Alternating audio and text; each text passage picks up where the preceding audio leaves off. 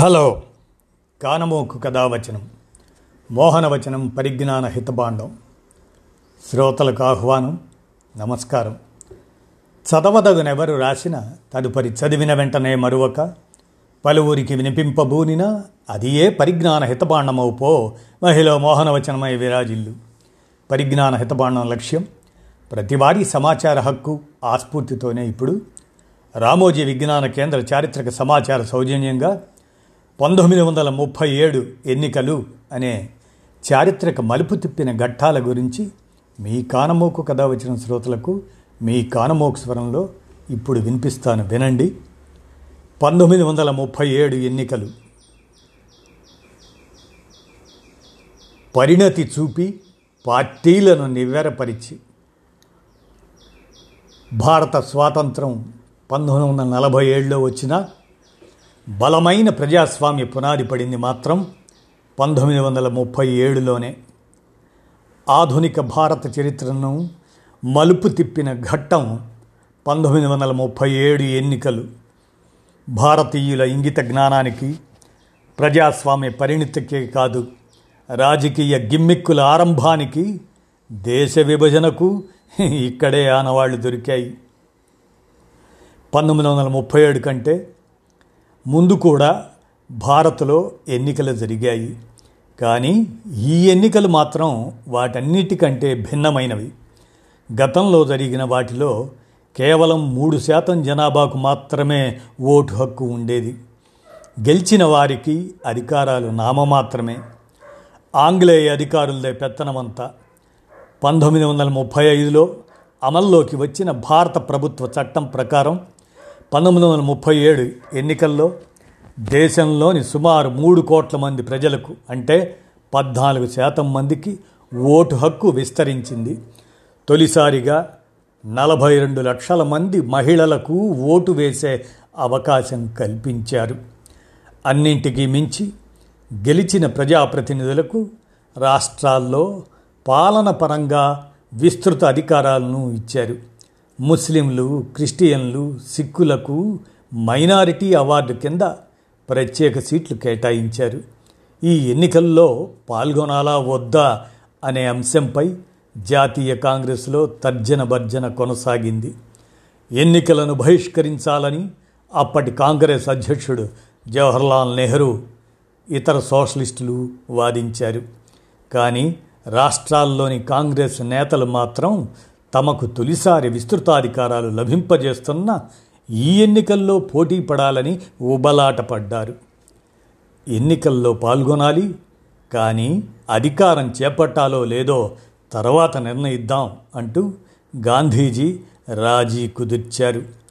ఎన్నికల మంత్రాంగాన్ని సర్దార్ పటేల్ చూసుకోగా ప్రచార బాధ్యతల్ని నెహ్రూ చేపట్టారు. స్వయంగా నెగ్గే స్తోమత ఉండటం ఇతరులు నెగ్గేందుకు దోహదపడటం అభ్యర్థుల ఎంపికకు ప్రధాన అర్హతలయ్యాయి. ఫలితంగా అప్పటిదాకా ఉద్యమంలో ఉన్నవారి కంటే అనేక మంది జమీందారులు డబ్బున్నవారు రంగంలోకి దిగారు. కాంగ్రెస్కు కాకుండా ఇతరులకు వేసే ఓటు దేశ స్వాతంత్రానికి దేశభక్తికి వ్యతిరేకం అవుతుందని నెహ్రూ పిలుపునిచ్చారు. దీనిపై దుమారం రేగింది. ముఖ్యంగా ముస్లిం లీగ్ నేత మహమ్మద్ అలీ జిన్నా దీన్ని తిప్పికొట్టాడు. దేశంలోని ముస్లింలంతా తమ వెంటే ఉన్నారని ప్రకటించాడు. కాంగ్రెస్ లీగ్ల మధ్య విభేదాలతో తమ ఆధిపత్యం సుస్థిరం అవుతుందని ఆంగ్లేయ సర్కార్ ఆశించింది. కోటిన్నర మంది ఓటు హక్కు వినియోగించుకున్న ఈ ఎన్నికల్లో తీరా చూస్తే ఫలితాలు అందరినీ ఆశ్చర్యానికి గురిచేశాయి పదిహేను వందల తొంభై ఐదు సీట్లలో కాంగ్రెస్కు ఏడు వందల పంతొమ్మిది అంటే నలభై ఐదు శాతం మాత్రమే గెలుచుకుంది. పదకొండు రాష్ట్రాలకు గాను ఐదింటిలోనే Madras Odisha Bihar United province central province పూర్తి మెజారిటీ వచ్చింది. ముస్లిం లీగ్ ఆరు పాయింట్ ఏడు శాతం ఓట్లతో కేవలం నూట ఆరు సీట్లే గెలుచుకుంది. ముస్లింలు మెజార్టీగా గల పంజాబ్ బెంగాల్ అస్సాం సింధ్ వాయవ్య సరిహద్దు ఈ రాష్ట్రాల్లోనూ ఆ పార్టీకి దారుణ పరాభవం ఎదురవటం ఈ ఎన్నికల ప్రత్యేకత. వాయవ్య సరిహద్దు రాష్ట్రంలో ముస్లిం లీగ్కు ఒక్క సీటు కూడా రాలేదు. ముస్లిం జనాభా అధికంగా గల పంజాబ్లో ఎనభై నాలుగు రిజర్వ్ సీట్లకు గాను రెండు మాత్రమే జిన్నా పార్టీ ఖాతాలో పడ్డాయి. యునైటెడ్ ప్రావిన్స్ ముంబైలో మాత్రమే లీగ్ ఉనికి చాటుకుంది.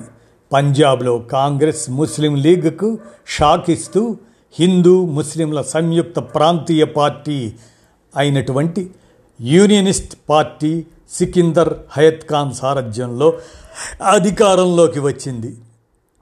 అలాగే బెంగాల్లోనూ ప్రాంతీయ పార్టీ ఫజుల్ హక్ నేతృత్వంలోని క్రిషక్ ప్రజా పార్టీ సంకీర్ణ ప్రభుత్వాన్ని ఏర్పాటు చేసింది. ముంబైలో పోటీ చేసిన అంబేద్కర్ నాయకత్వంలోని ఇండిపెండెంట్ లేబర్ పార్టీ పదమూడు చోట్లే గెలిచింది. అలా జాతీయోద్యమం ఉధృతంగా సాగుతున్న రోజుల్లో గాంధీజీ మార్గదర్శనంలో నడుస్తున్న కాంగ్రెస్కు ముస్లింలందరికీ మేమే ప్రతినిధులం అంటూ విర్రవీగిన జిన్నా పార్టీ ముస్లిం లీగ్కు షాక్ ఇచ్చి అప్పుడే ప్రాంతీయ పార్టీలను ప్రజలు అక్కున చేర్చుకున్నారు. యునైటెడ్ ప్రావిన్స్లో సంకీర్ణ ప్రభుత్వం ఏర్పాటు చేద్దామని కాంగ్రెస్కు ముస్లిం లీగ్ ప్రతిపాదించింది. మంత్రివర్గంలో ముస్లిం ప్రతినిధులను తామే ఎంపిక చేస్తామని పట్టుబట్టింది. ఇందుకు కాంగ్రెస్ అంగీకరించలేదు. మంత్రివర్గంలో ఒక సీటు లీగుకి ఇస్తామని రెండో అభ్యర్థిని తామే ఎంపిక చేస్తామని కాంగ్రెస్ ప్రతిపాదించింది. అంతేకాకుండా రాష్ట్రంలో ముస్లిం లీగ్ను కాంగ్రెస్లో విలీనం చేయాలి అంది. జిన్నా అందుకు ససేమిరా అన్నాడు. ముస్లిం లీగ్ దాని నుంచి ఇద్దరికి పదవులు ఇచ్చినా వారు మంత్రిమండలి నిర్ణయాలకు తీవ్ర విఘాతం కలిగిస్తారని కాంగ్రెస్ అనుమానపడింది. పైగా అప్పటికే ముస్లిం లీగ్ నేతలు ఆంగ్లేయుల కనుసన్నల్లో పనిచేయటం ఆరంభించారు. అందుకే వారిని జాతీయ కాంగ్రెస్ దూరం పెట్టింది. పంతొమ్మిది వందల ముప్పై ఏడు నాటి ఆ రాజకీయ అంతరం రోజు రోజుకు పెరిగి ప్రత్యేక ప్రాంత డిమాండ్కు దారితీసింది తరువాతి ఎన్నికల నాటికి ప్రజల్ని ఆకట్టుకునే పద్ధతులను పార్టీలకు నేర్పాయి పంతొమ్మిది వందల ముప్పై ఏడు ఎన్నికలు ఇదండి. పంతొమ్మిది వందల ముప్పై ఏడు ఎన్నికలు అనే చారిత్రక మలుపు తిప్పిన ఘట్టాల గురించి రామోజీ విజ్ఞాన కేంద్ర చారిత్రక సమాచార సౌజన్యంగా మీ కానమోకు కథ వచ్చిన శ్రోతలకు మీ కానమోకు స్వరంలో వినిపించాను. విన్నారుగా? ధన్యవాదాలు.